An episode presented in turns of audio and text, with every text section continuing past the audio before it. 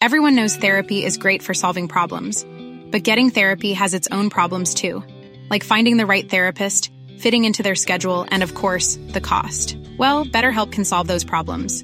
It's totally online and built around your schedule. It's surprisingly affordable too. Connect with a credentialed therapist by phone, video, or online chat, all from the comfort of your home. Visit betterhelp.com to learn more and save 10% on your first month. That's BetterHelp H E L P. Please take your seats quickly, ladies and gentlemen. Thank you. Hello, ladies and gentlemen. Welcome to the Passing Shot with Joel and Kim, supported by DownloadTennis.com. On today's Tour Catch Up, Pablo Carreño Busta triumphs in Hamburg, GEMS Life gets hitched in Geneva, and Novak Djokovic confirms his appearance in Tokyo.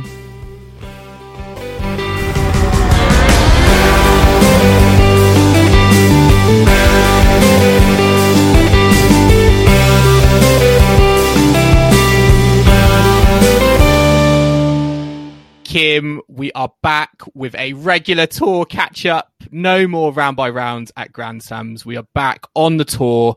Lots of tournaments to talk about. Lots of, well, sadly, lots of Olympic withdrawals to talk about. And we also have a certain wedding to talk about as well with one Gael Monfils and Elena Svitolina. I know, Joel, and I wish I could spend the next hour just talking about how amazing Gael Monfils' outfit was because I love that suit he wore. It's absolutely Is it a fashion fave? lovely. Yeah, absolute fashion fave. Love the colours that they chose. Looked like a lovely wedding, and uh, yeah, thumbs up.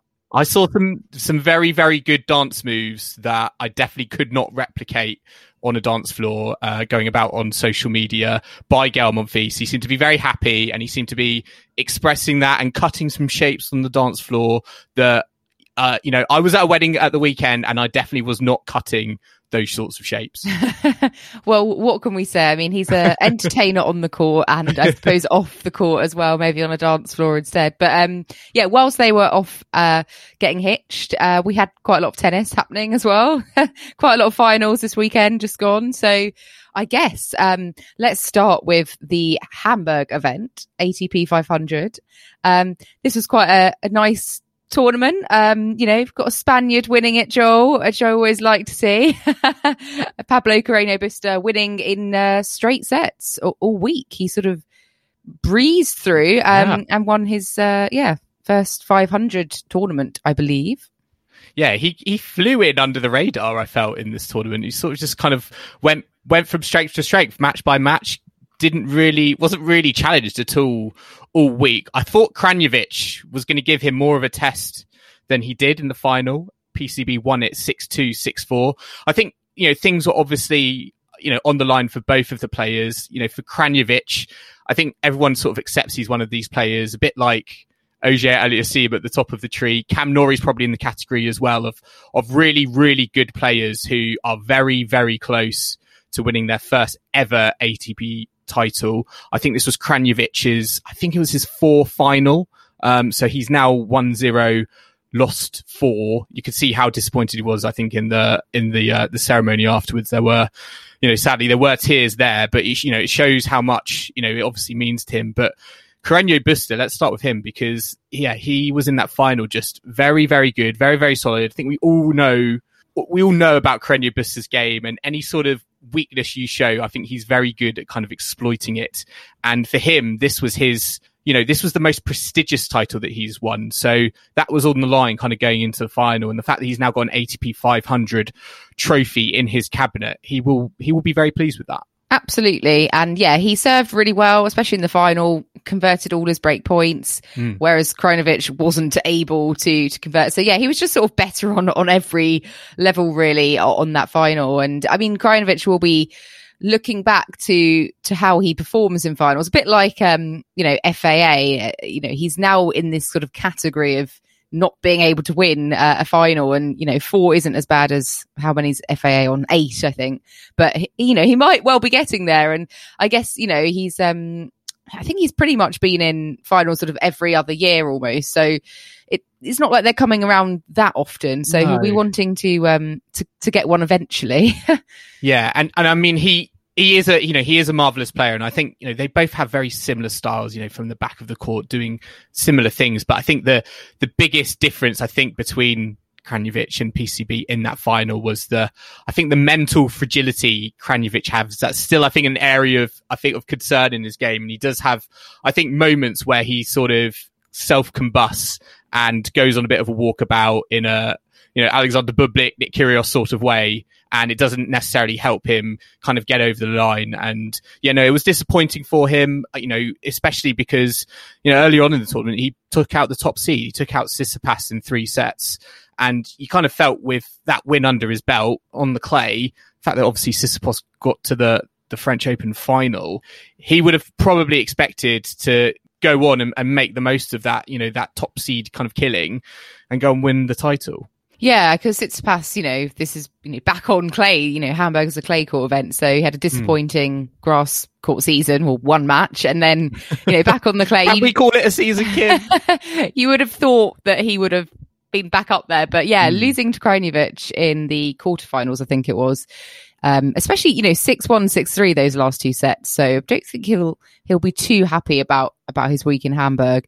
Um, and I know he uh, he broke one of his rackets in half. That was amazing. I have never seen. I, I mean, we don't see that often, do we? Because it, it snapped like in it snapped in the middle. It wasn't like he destroyed the frame or anything. He just sort of swung at the ball and like the the top half of it decided to launch itself across the court yeah, it was a complete destruction, I suppose.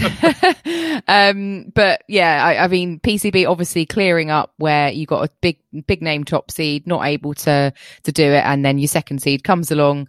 Lovely title for him. Uh, although Joel, you know, you're not very happy with, with the tri, the, the, the title, the title, the actual trophy that, oh. that PCB was holding up. You, you're not a fan, I, I gather. I'm not, this is not a, this is not a title fave. It just looks a bit odd I don't really understand where what they're what they're going for. I'm sure there's a you know a marvelous backstory to it, but for me, it just looks like a I don't know, like a bar graph, bar graph that's gone a bit haywire in the that sort of yellow line that's gone like up and down, and then it's got the text. Oh, it just looks a bit of a mess to me. But I know that I know we were having a fierce debate about this this title because I think uh, I think you love it, but only because it is in the hands of a Spaniard. Well, possibly, but I do think that it's a modern uh, you know, contemporary oh, ty- a trophy. Course, so I think you, have got to appreciate the artisticness behind it.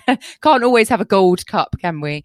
I mean, I was appreciating the fact that, I mean, dare dare I say it, Kim, Benoit Paire has maybe found his mojo again on a tennis court.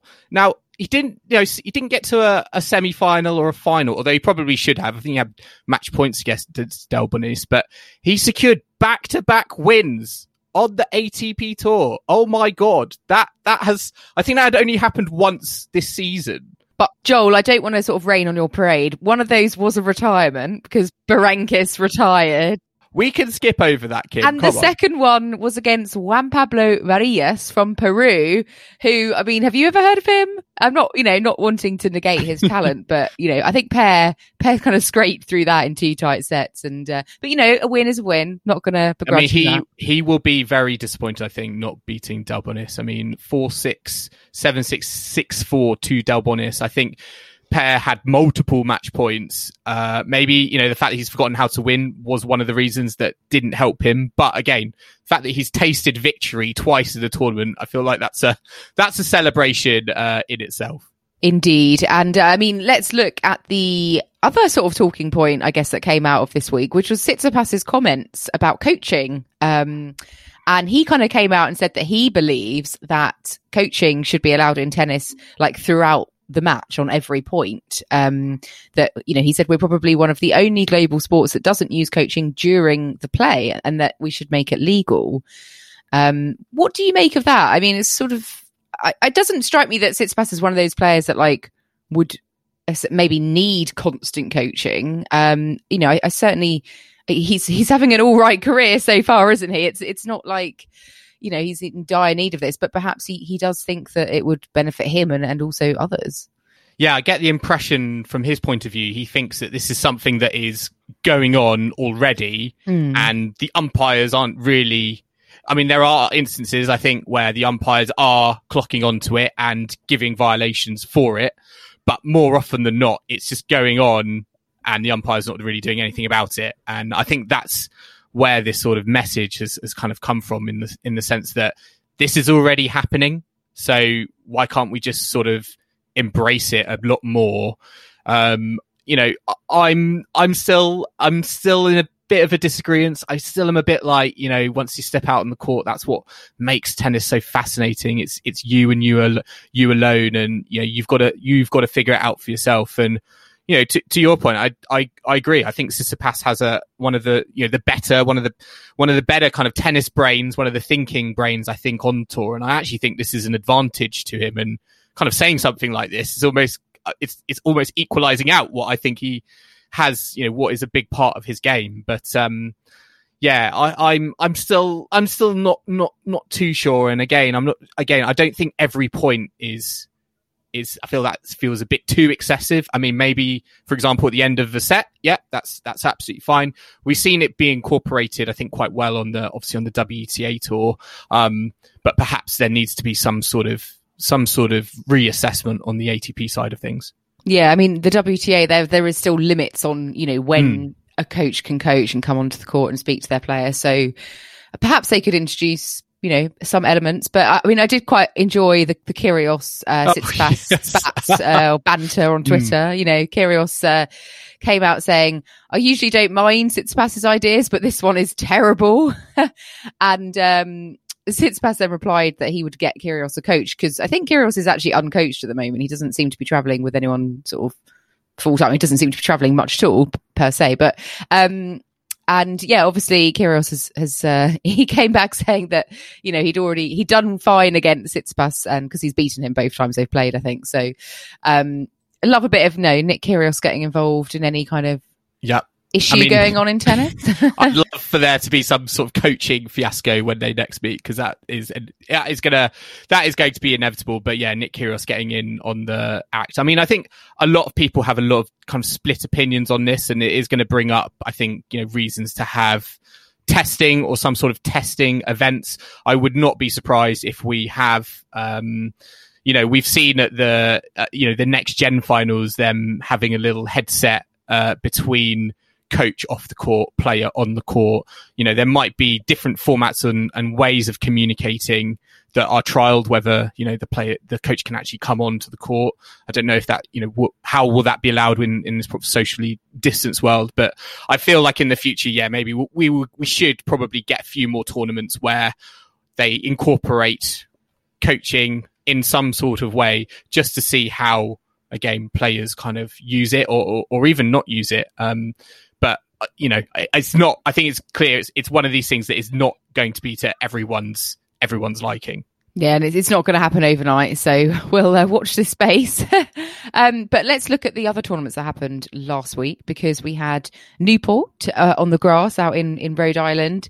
And yeah, Kevin Anderson won this one, which was really nice to see because it's his first title in two, two long years. And, um, you know, it's really nice to see him kind of back to winning ways on a grass court as as you know his game is so well suited to grass as we know he, you know he's a former Wimbledon finalist. But um yeah he uh he had to come through um in quite a, a tough battle against Jenson Brooksby a very young American who um I believe was in his yeah his very first final and um, has been kind of rampaging his way through the Challenger Tour of late and uh yeah made his his debut uh, final on, on the ATP level yeah, it was a final. I think that was had two players very much at the kind of the the opposite ends of the experience spectrum. You know, Kevin Anderson, as you said, Grand Slam finalist, has you know been there, been on the big you know big stages. We know that he very much likes to perform on a grass court.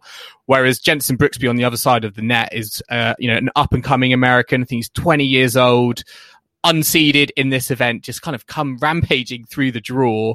Really, really impressive stuff from him. Um, and yeah, they they met in the final, and you know Kevin Anderson came through two tight sets, seven six six four. Um, yeah, it was it was really nice to see, I think, and you know for Anderson, uh, you know what it reminded me of was you know, that that match he had against Djokovic uh, in, in Wimbledon.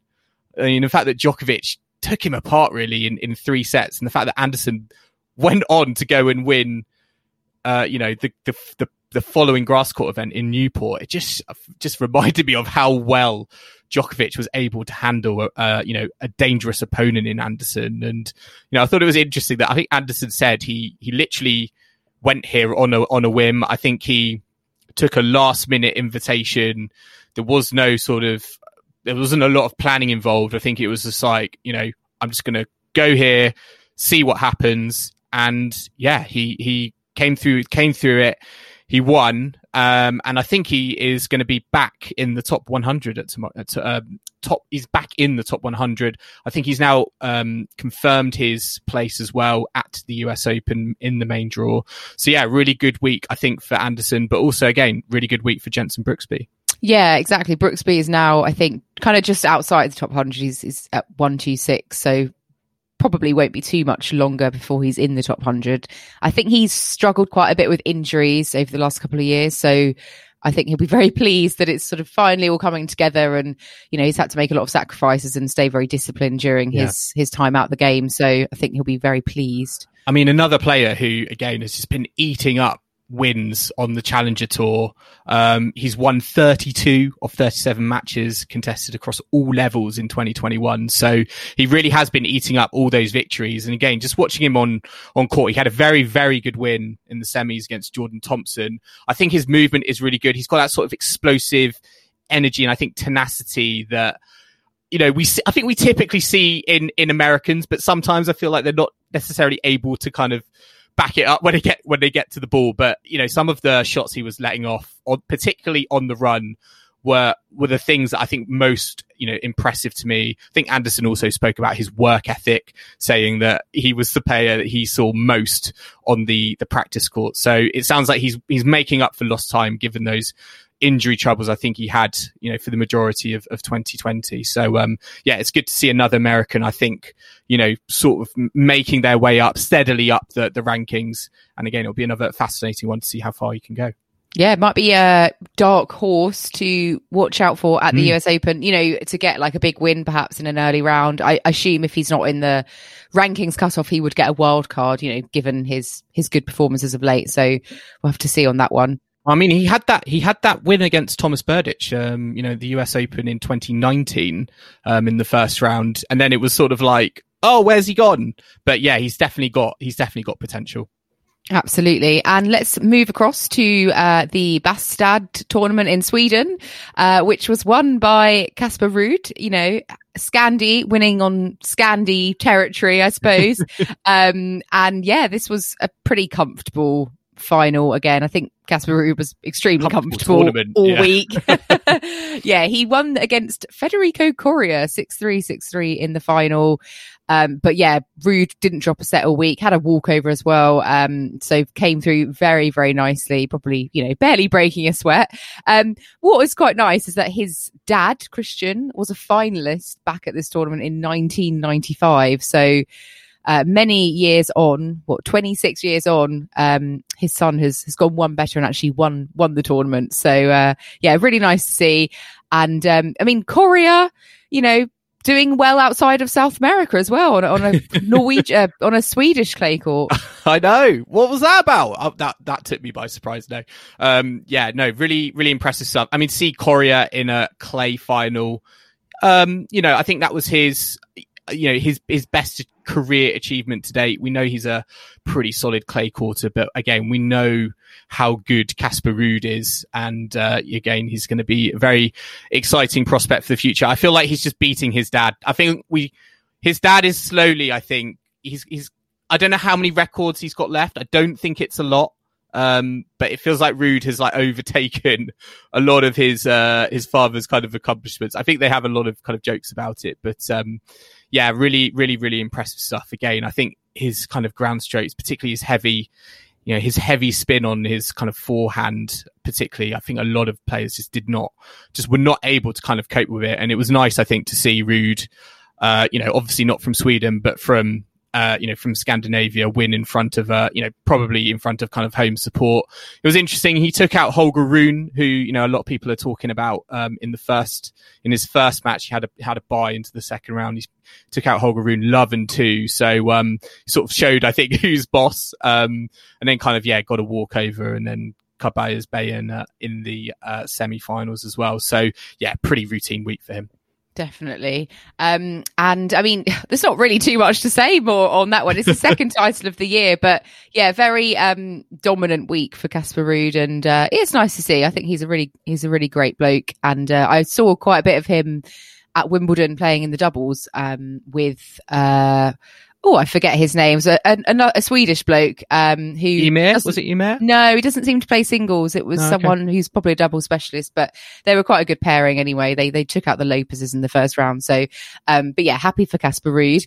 Um, let's look ahead. Uh, sorry, let's look across at the WTA events, Joel, because again we had three WTA tournaments going on last week. Uh, let's start in in Hungary, in Budapest, uh, where we had Putintseva winning. Uh, she was the top seed. She came through winning the title um, against, well, it was again quite a straightforward final against Angelina Kalinina, 6-4, 6 love. Um, this is only Putintseva's second career singles title. I just kind of would have assumed she had more than that. Um, you know, she's been around for quite a while. She's very feisty. I just kind of was surprised to hear that. But um, this is her first title since I think about two years ago when she won Nuremberg. So um, back to winning ways. I mean, not gonna lie, wasn't the sort of strongest of fields. There's quite a lot of, I think, local wild cards um, in the fields, and one of which got to the semi-finals. Uh, Dalma Galfi, it's a Hungarian, so nice to see some of the home hopes doing quite well. It's been quite interesting, and you know we'll, we'll come on to it, but there's definitely been you know, conversations about the fact that, you know, a lot of players at the moment are, you know, en route to the Olympics, on route to Tokyo. And, you know, all these players are sort of filling these draws. You know, obviously they want, uh, you know, lower ranked players wanting to get all the WTA ranking points that they can get their hands on, you know, sensing an opportunity. But you do wonder with some you're looking at some of these draws, are they the most competitive? Are they even fit, arguably, for a, you know, WTA 250 level? I'm not sure. Um, but yeah, it was a good win, I think, for Putintseva. She's got a terrible, I think she's got a terrible finals record. I think she's, I think she's like now, I think she's now, I think she was going into this tournament one and eight in, in finals record. Again, not a great, uh, not a great record, but, you know, as a top seed, she did the business, um, and yeah, was kind of very impressive. Um, I think if you watch the highlights, Kim, you could probably sum up the match by death by drop shot. The number of drop shots Putintseva did uh, to her opponent Kalinina was just it, was a lot. Felt like she was quite clearly just trying to knacker out her opponent um, at the end of a week, just uh, yeah, by making her run to the net. Yeah, and although okay, Putintseva does have a dreadful finals record, that's probably why she doesn't have that many titles because she hasn't not been getting there. It's just she can't mm. convert. Mm. Um, but her opponent Kalinina, you know, this was her first final. She hadn't even been to I think a quarter final before this week, so extremely inexperienced. Um, has has a, kind of a bit like Jenson Brooksby has been doing the business kind of on the lower level, um, and has won sort of two, I guess, like ITF events. Um, had won, I think, her last 14 matches on clay. So was coming into the final with very good form. And I think will be in the top 100 now as a result of getting to the final, but just wasn't able to, to really compete, especially in that second set kind of really came away from her um, after she dropped the first one. So, um, yeah, very good for Putintseva. Um, she'll be heading to the Olympics immediately uh, now after that win. Um, I think she scheduled originally herself to play in the Polish event happening this week and then realised that it clashes with the Olympics and so she's had to withdraw from yep. that one. Yep, she was the top seed there, and I, I don't, I don't know what happened. I don't know what the scheduling was, but she was the top seed in the main draw, and then realised, oh, I can't be in two places at once. I can't be in Tokyo, and I can't be in Poland at the same time. And yeah, she dropped out. I think after the cutoff, and it's all caused a bit of a hoo ha in Poland, whilst uh, Putintseva's gone on a flight, I think, to um to Tokyo. So uh, yeah, to go to go from clay to hard court. So uh, yeah, I'll be. Uh, again, she'll be an interesting character, I think, to watch to see how she kind of progresses. But um, yeah, I mean, it's it's it's kind of funny because you know all the tournaments we've had at the moment, a lot of top seeds have been kind of going through and kind of winning uh, their, you know, the, the event and the same took place in Lausanne, um, at the ladies open. We had Tamara Zidansek, uh, who did very well at the French Open. You might remember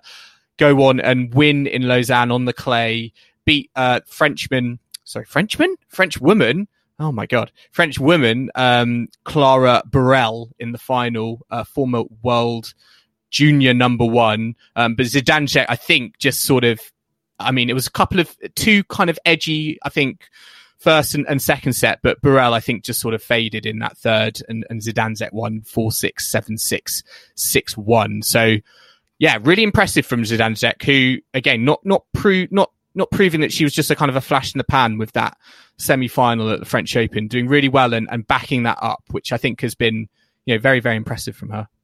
Yeah, because getting to that semi, you know, that having that run and, and being able to finally get like her first um her first title because she reached a final earlier in the year, but to to finally kind of Mm. Break through that hurdle and uh, to get it, she's now in the top forty as well. So um, it's all paying off nicely for her.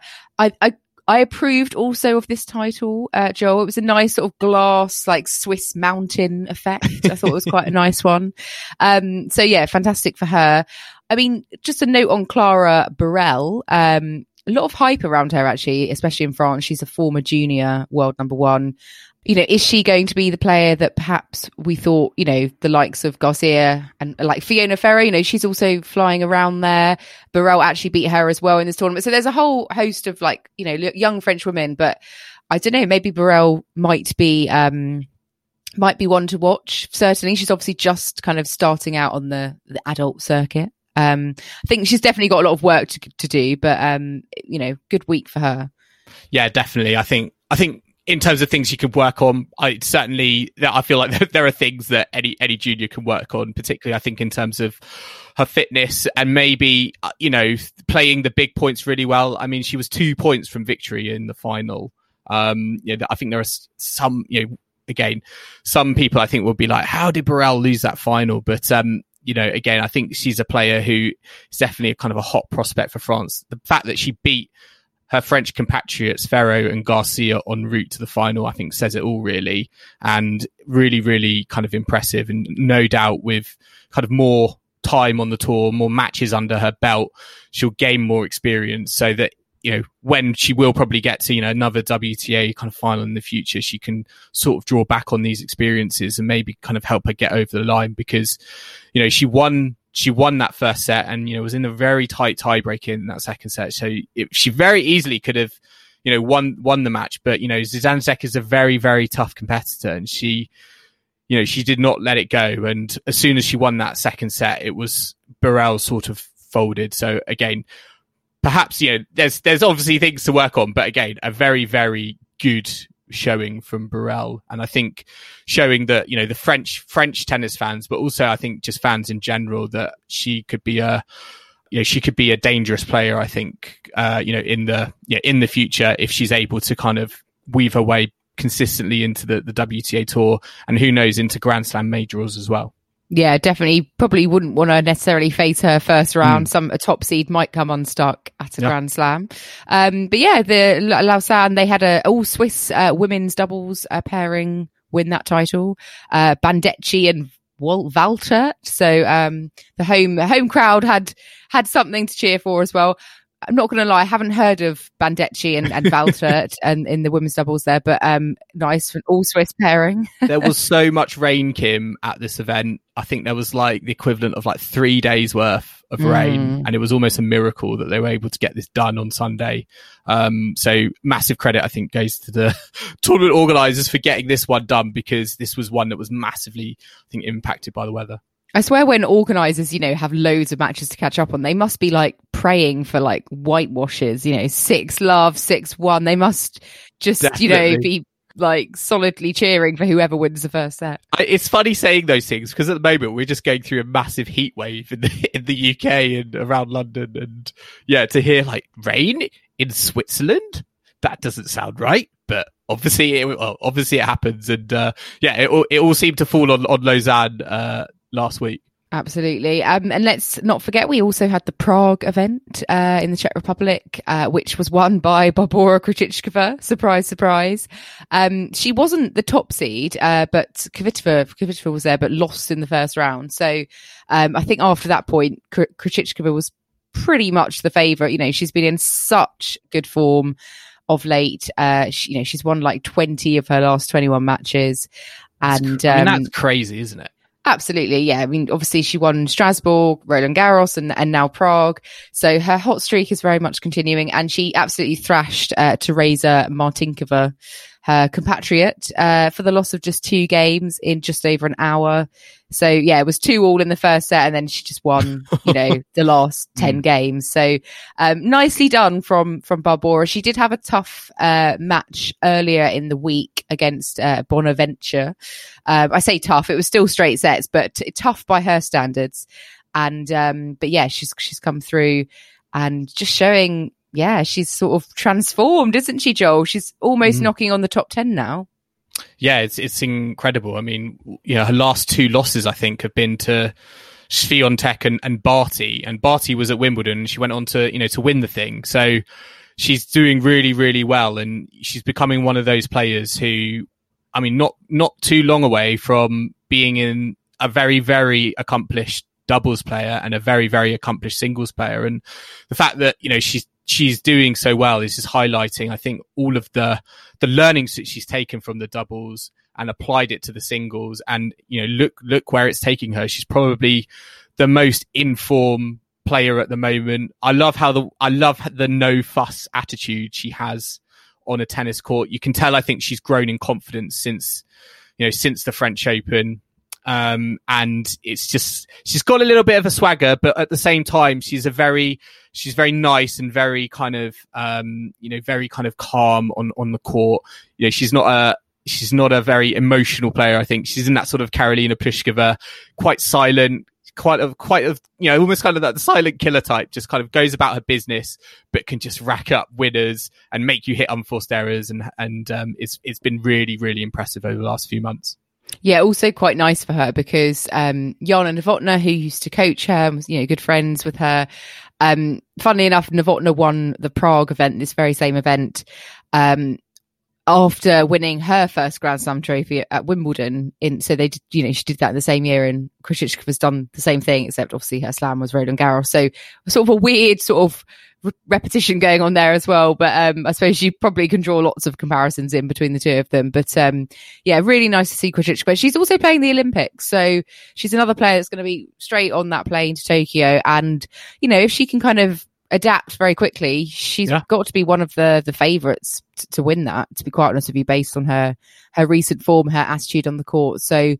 Um, she'll look forward to watching her with much intrigue. I mean, you know, she turned up at Wimbledon. I don't think having played a grass court match, and then you know she got to what she got to the quarterfinals and gave Barty a really you know fourth tough, round. I think it was uh, fourth round. Yeah, yeah. And, it was it was a tough match against Barty, nevertheless, yeah, especially yeah. that first set. Yeah. So I've got no doubt that she can just turn up to an event and do and do well on it based based on that based on this um you know the fact that this was on this was on hard court you know she chose one of the hard court events again i think will help her so yeah i think she'll be an interesting one to watch um when the the olympics does start because i think she would could be one of the the contenders definitely for a medal. Yeah the czechs uh, will be you know waiting with bated breath to see if she can do it. And they also had um, Czech doubles winners in Prague, Bouzkova and Hradečka. Um, they won the doubles title, so it was a, a, a full sweep for for the Czechs uh, out in Prague. So um, yeah, lovely stuff, Joel. We are going to now take a quick break, but we do hope everyone can join us in the second half. We'll be talking about the Olympics again, uh, Bacsinszky's retirement uh, from tennis, and also GEMS Life getting married. So do not go anywhere.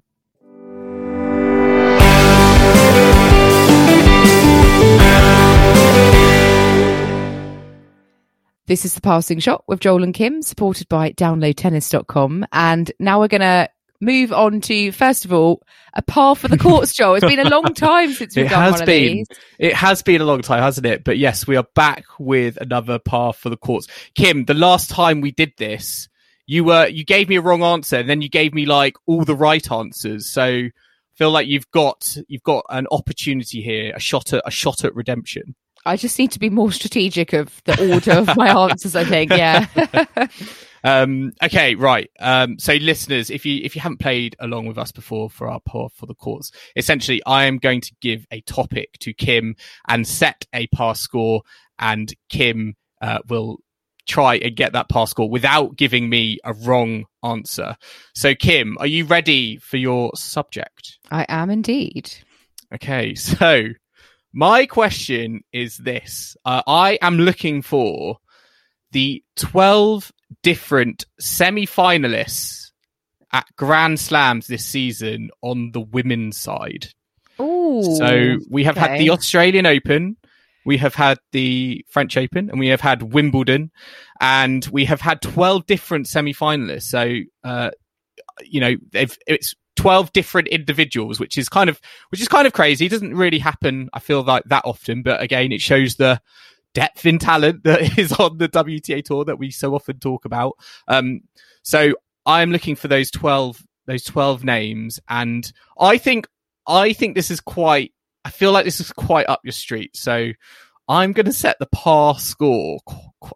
I'm going to set the par score quite high here. I'm going to go with. I'm going to go with eight. Oh, okay. I am going to say I'm looking for eight semi-finalists, uh, eight lady semi-finalists in in Grand Slam singles this season. I think I can get them all, Joel. I, I know that sounds a bit like big big-headed, doesn't it? But is big talk. I will start with Wimbledon and go backwards. I Okay. think obviously that's the most recent. So let's begin with Ash Barty, Correct. Angelique Kerber, Correct. Karolina Pliskova, Correct. and Aryna Sabalenka. Correct. Phew. Okay. Now Roland Garros, which was technically only just around the corner. So, Mm. uh, Barbora Krejcikova, Correct. Anastasia Pavlyuchenkova, Correct. So Tamara. Tamara Zidansek, who we've just spoken about, That is correct. Yes. and, um, Maria Sakkari. It was her, wasn't it? She lost in that epic. That is correct. Yes. Woo! Maria Sakkari. So that is eight. Oh my God. You just blitzed it. Yes. You have achieved par for the courts. Well done, Kim. But I, you know, you've, you have now sort of said that you think you could do a hundred percent. So I am fully expecting you to get the, uh, the first four at the Australian Open, which probably are the, the, uh, maybe the toughest ones. Yeah, I've had a little bit of time to think about it because I started with Wimbledon. But um, so if it had been like on the buzzer immediately, I might have said the wrong answer. But um, Naomi Osaka, obviously, she won the thing. Correct. Uh, Jennifer Brady got to the final. yes. Very good. Uh, Serena Williams, I think, lost to Osaka in the semi, didn't she? Yes, she did. Yes. I always forget, I forget that happened, but yes, Yeah. it did. Yeah. And then uh, the last one is Karolina Muchova, I believe. Yes, that is Yeah. correct. Yes, a full house. Well done. Gosh, that's never happened before, is it? Getting all right. I feel like there are people out there still bitter about that Muchova, uh, that Muchova loss because, yeah, she was. Um, everyone thought, everyone felt that she maybe could have got to the final and had that win over Jen Brady, but just didn't materialize, did it? No, it was not to be. Um, but yeah, good one, Joel. Um, it's definitely cemented that knowledge into my head. So I hope our listeners enjoyed uh, testing themselves as well. Um, we've got a well, got a mailbag question um, from Liam who got in touch with us on Twitter. So thanks very much, Liam. Um, he said. Hi, Joel and Kim. Love the show. Uh, my question is, if you were professional tennis players and were offered the opportunity to go to the Olympics this year, would you go? Uh, obviously, very topical because a lot of players aren't going for various reasons. Um, What about you, Joel? What, what do you think? Ah, yeah. So I maybe controversial, maybe not. Um, I would not go. Um, I would not go to Tokyo. I just think the situation is just too mad at the moment. Uh, it's for personally from just kind of hearing it in the news, it doesn't feel like the situation is is under control. Um, you know, we're hearing stories of already in the Olympic Village of people testing positive. Um, and you know, we know there's going to be loads of restrictions. I mean, Karen Khachanov's there. the the the uh, the the village, the bedrooms are not very tall, um, which I feel like would be and it would impact me. I feel like there'd be loads of bumps on the head. Um, I thought you were being a bit rude then, Joel, saying, "Oh, Karen Khachanov's there, so clearly I wouldn't go." no, What's I'm he ever just saying, done to offend I'm you? just saying. I felt I don't know if the the rooms have been built for slightly smaller, slightly smaller athletes, but um, yeah, I just feel like uh, you know, you know, seriously, yeah, I just don't think the situation is is there. Therefore, uh, you know, I'd rather I would rather focus on the US Open hard courts, stick in what stick and stay in one country, and just and maybe and maybe just do that, or maybe you know maybe have a quick quick a quick uh, a quick plane over to Toronto for um for the Masters in, in Canada. But yeah, I'm just I'm just not sure. Any other time when the situation is under control or you know hopefully is is not a, even a talking point, then absolutely yes, I would want to you know represent my country. But I think for this one, it's a it's a no from me, Kim.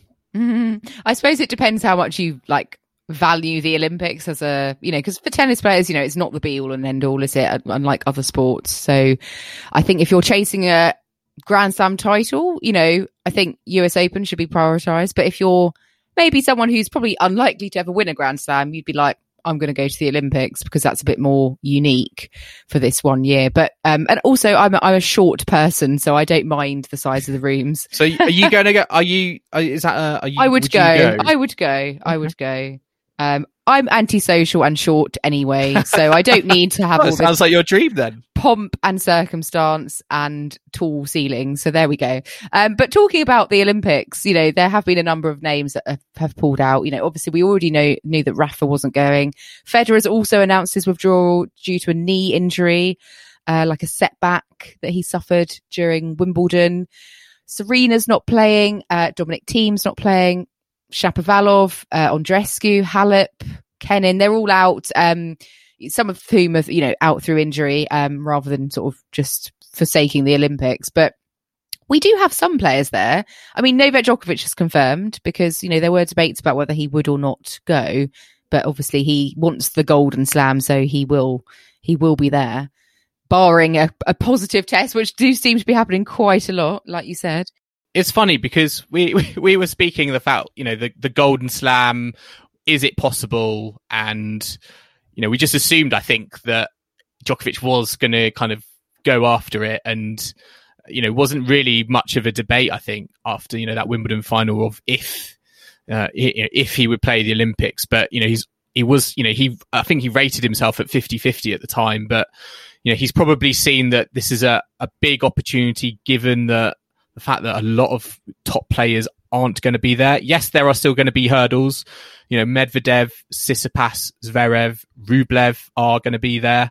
Um, the fact that also this is going to be is best of three up to the final, which is best of five again, might uh, you know, might go against him, um, you know, compared to kind of Grand Slams where it's best of five all the time. He's not also got a particularly great record, um, at the Olympics. So, you know, it's not, you know, it's not necessarily a kind of a given, but I think, you know, Tokyo will be happy that at least there is one real big star, uh, particularly on the men's side, I think that is going to be there. Because if, if Djokovic had decided, you know, this isn't for me, it, you know, it, it really would have, I think, I think consolidated a position that I think is being kind of talked about at the moment in terms of, you know, where does the Olympics sort of rank for, for tennis players or it just generally in the scheme of, of tennis. And for a lot of people, it's just, uh, you know, they'd rather chase Grand Slam titles than Olympic medals. Yeah, for a lot of people, it's just a nice little extra, isn't it? And um, I mean, I, I, I, I, you know, I understand that point of view. I mean, some people probably think it shouldn't even be in the Olympics at all. So there's different arguments, isn't there? I mean, on the women's side, they've obviously got Osaka who will be back in action. You know, this is her home country, so she's very much wanting to be there. Also got a new Netflix documentary that's been released. So lots of hype around her. Barty is going, Sabalenka, Svitolina, Pliskova, Muguruza, Swiatek. So um, a whole host of top top names still there, despite you know, despite withdrawals. Kim, uh, when you mean Svitolina, you obviously mean Oh, Elina Monfils. Monfils. Yeah, is she ta- is she changing her name? I don't Yeah, know. I think I yeah, well, it's on the WTA website. So oh really? uh, oh, yeah. fantastic! Oh wow, how cool will that be? That's going to get used to. We've got to get used to that, aren't we? Uh, on the uh, on the on the scoreboard. But yeah, I mean, yeah, I think the I think generally the the women's draw it's got is is more interesting. You know, again, Krejcikova as well. Um, it's going to be, you know, I, I again, I think this might be one of those events where I think a lot of people as tennis fans might be looking more at the women's matches than the men's side. I think everyone is thinking again a little bit like Wimbledon that Novak Djokovic is just going to come here and just sort of swan his way through to the final and get and get a gold medal. Um, whereas on the women's side, it feels like there's a lot of there's a lot of dangerous contenders about. Yeah, exactly. It's a lot more, I guess, open again, perhaps. but I think with the Olympics, like we saw before with Monica Puig winning, um, it, and Fernando Gonzalez back in the day, or Nicolas Massu. Sorry, yeah, Gonzalez didn't win. Massu won. Um, getting my Chileans mixed up. Um, you know, it, it kind of is rife for for someone who isn't the top seed to win. Let's just say that much. Are you expecting Monica Puig to to, to defend her title? Is that She's you're saying? not. No, she's she's pulled out. Unfortunately, she? she's Oh, okay. injured. Yeah, so she she won't. Um, but I would say someone perhaps. Uh, well, I mean, I'm annoyed that Cam Norrie is not there because I would have thought that with his recent run of form, like there's a real opportunity for someone of his sort of rank to to perhaps get a medal, even or someone maybe Tiafoe.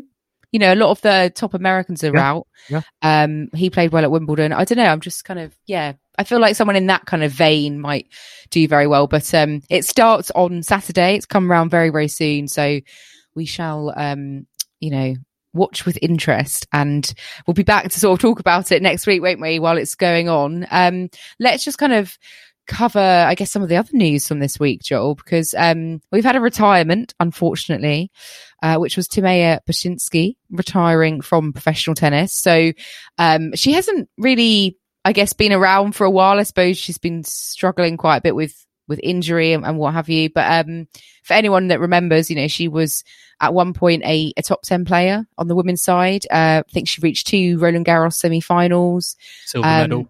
Yep. So silver medal in the doubles, I think, at the Rio Olympics. Yeah, with uh, yeah, Hingis. with Martina Hingis. I mean, Mar- Mm. that was Martina Hingis's le- longevity is remarkable. I, I did not think, I did not think until I was kind of reading this and sort of kind of re- replaying Bacsinszky's sort of highlights in my head that, um, yeah, she won a she won a silver medal with with Martina Hingis at the 2016 Olympics. Yeah, and um, I mean, obviously she was a compatriot of, of Hingis, but um, I think you know Bacsinszky. She really had like her best two years, sort of 2015, 2016. She was very lowly ranked, I think, coming back from surgery, and she sort of steamrolled her way up. Um, won Most Improved Player of the Year award.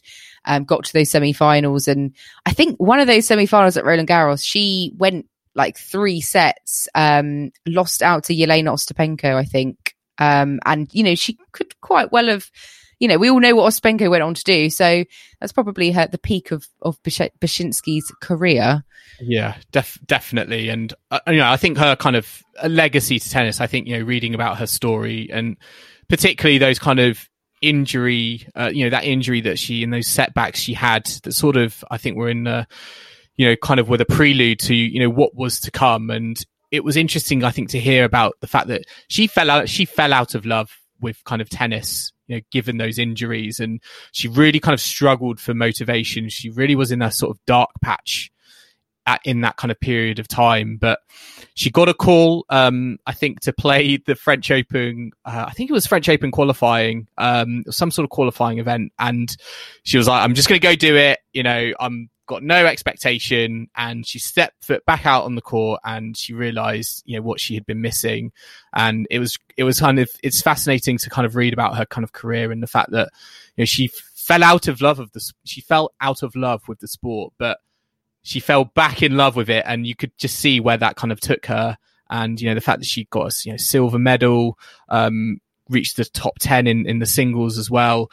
She had a really really i think impressive kind of career, uh, and one that I think was kind of built on the fact that you know she had those kind of low points, but at the same time they really kind of fed fed her motivation, um, you know, throughout her career and it's great to kind of I think relive those those moments that she had because they were very impressive. You know, the fact that she got to those two French Open semi-finals. I think Ostapenko, I think Serena Williams. I think she was up a set actually on on Serena Williams. Um, so yeah, I think yeah she'll look back at those maybe those those couple of French Opens thinking those were probably the the highest points.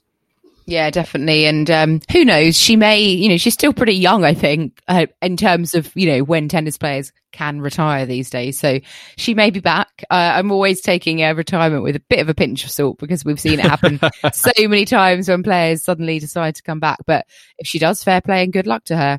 Um, but yeah, I mean, that pretty much almost brings us to a close for this week's um, action. got loads of tournaments happening next week. I mean, just a nod to, to GEMS Life though, Joel, before we go on to talk about next week. Obviously, we alluded to this earlier on, but yeah, Monfils and Svitolina have now got married, which is fantastic. Um, so GEMS Life is, is forever. Uh, hopefully. and I absolutely just, I love the purple. I love the, the colors, the, the lavender of, of Monfils' suit, the sort of extra little frilly bit. Uh, I don't know what the technical term would be to describe that on, on Svitolina's outfit. The flowers, I just thought lovely stuff. Excellent. I love how it was very, it was very, um, coordinated and matched. And yeah, it was so Gael Monfils, wasn't it? In terms of, you know, he's such a character and personality and to wear like a purple suit. I, I, just love it. Um, I just hope we see them. I just hope we see them on court. You know, I hope we see them as a mixed doubles pairing. I'd love to hear like the umpire say Mr. and Mrs. Monfils. Oh, that'd be great, wouldn't it? Yeah, I'd love to see them doing mixed doubles. I can see that happening. Um, maybe, maybe towards like, maybe in a few years. I know hmm. is still very much focusing on her singles, but do you know what? Mixed doubles doesn't exactly take up an awful lot of time. I think, you know, she should she should approach it and, and do it at the next slam. Or uh, yeah, maybe they'll think different. Now they're married, maybe they'll maybe they'll go for it. we, we shall see. Watch the space. Um, but let's just take a look at everything that's going on this this week. Uh, that's already kicked off. We've got WTA events in uh, Palermo in Italy. We've got uh, Gdynia in Poland, uh, and ATP events in Los Cabos and Umag. So, um, and and Gstaad. Oh gosh, there's so many, so many tournaments. Gstaad and Gstaad. I just get so confused with those two, and I love that they're just like back to back. Yeah. Um, on clay. Um, Gstaad is in Switzerland, though. It's not in in Scandinavia. It doesn't have anything to do with Scandinavia. So, um, yeah, but yeah, we do have some draws to kind of talk about, don't we? And I guess let's quickly look at kind of the WTA side. I mean, let Kim. Let's ca- let's do a big caveat of these draws because as we said, a lot of a lot of players have gone to the Olympics, and the players filling these draws. There's the, there are big opportunities here for players. We we even as hardened tennis fans who aren't we've not really heard of to make a name for themselves, get some ranking points, boost their ranking. Um, I mean, in Palermo, we've got Danielle Collins as the top seed. Samsonova is there, who you know we did he's done pretty well um, of late. You know, she had that good run at Wimbledon. She's the second seed. Jill Teichmann, always a good shout. I mean, yeah, it's um, yeah, Samsonova. You feel like might be a a one to watch. Yeah, she was the one name that kind of jumped out at me just because of you know recent form. Although her recent form was on a grass court, so uh, you know, on a on a hard court might be, might be slightly different, but um, I'm hoping she can continue her run. I mean, maybe Jill Teichmann as well.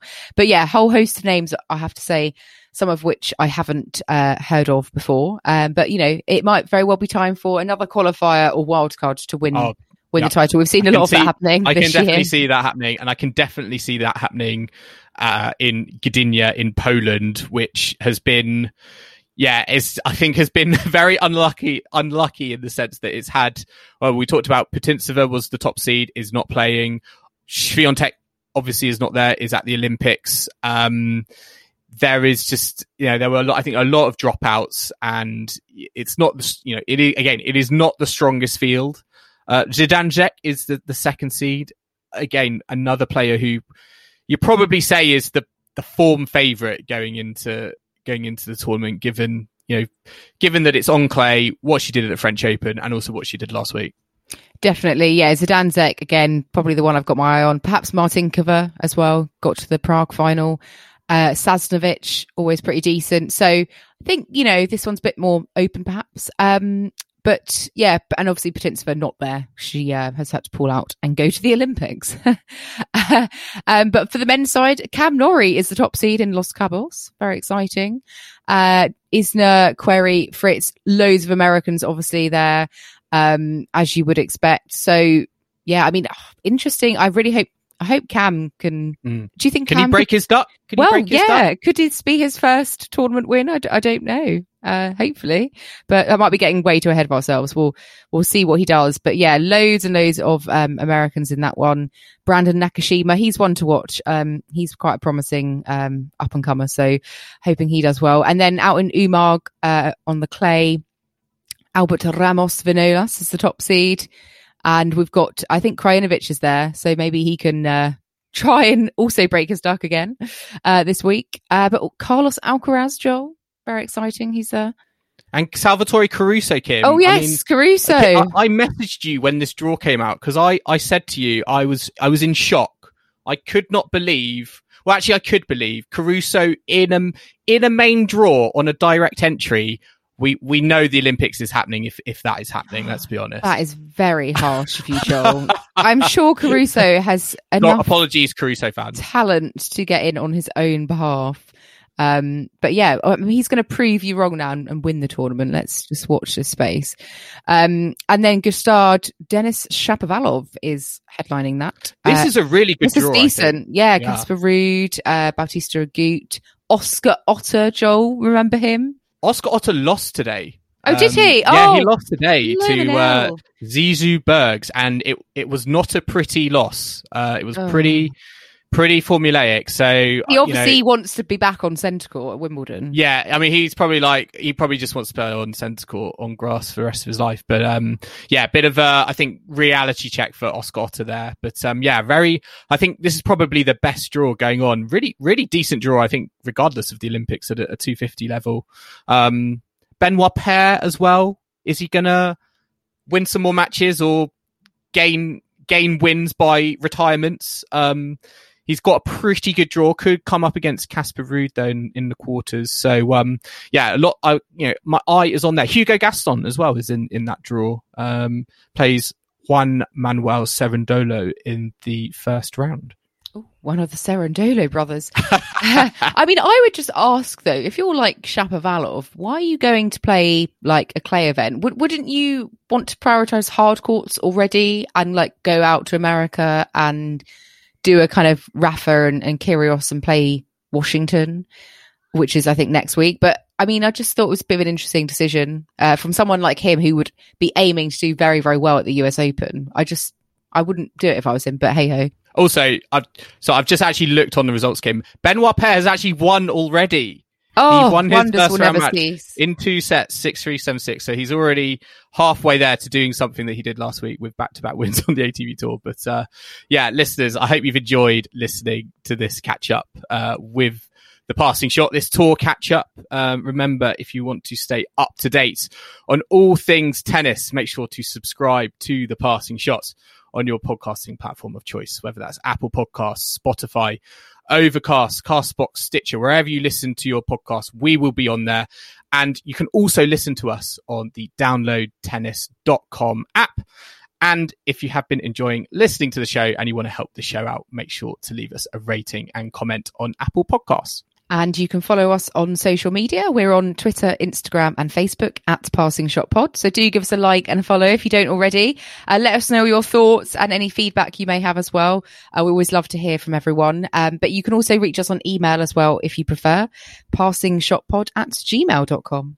and we will be back later this week on Sunday evening. Remember, if you want to get more uh, of Joel and Kim in your life, we have our latest The Book Club episode uh, talking with Abby Smith about Wimbledon's greatest games. If you just kind of scroll down on your podcasting platform, you'll be able to see that. So I recommend if you haven't listened to that already to do so. It was really kind of fascinating trip down memory lane into some of the greatest matches that you have and haven't heard of um, at Wimbledon. So make sure to check that out. But in the meantime, I hope you can join us for our next catch up on Sunday, and we will see you again soon.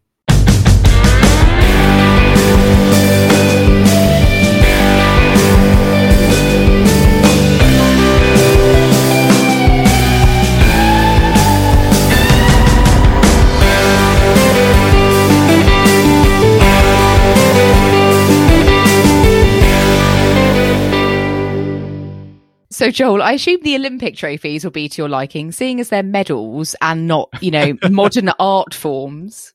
Yes, I'm just not a fan of the abstract artwork. I just think some pe- some designers they just want to they see these trophies in museums as opposed to in like players' hands. And yeah, I'm hundred percent all about the medals. I've not actually seen what the medals look like uh, in Japan, but I'm sure they look really cool. So yeah, I'm looking forward to to to seeing them hopefully around Andy Murray's neck, maybe. He's already got two, Joel. He doesn't need another one. It means Japanese one.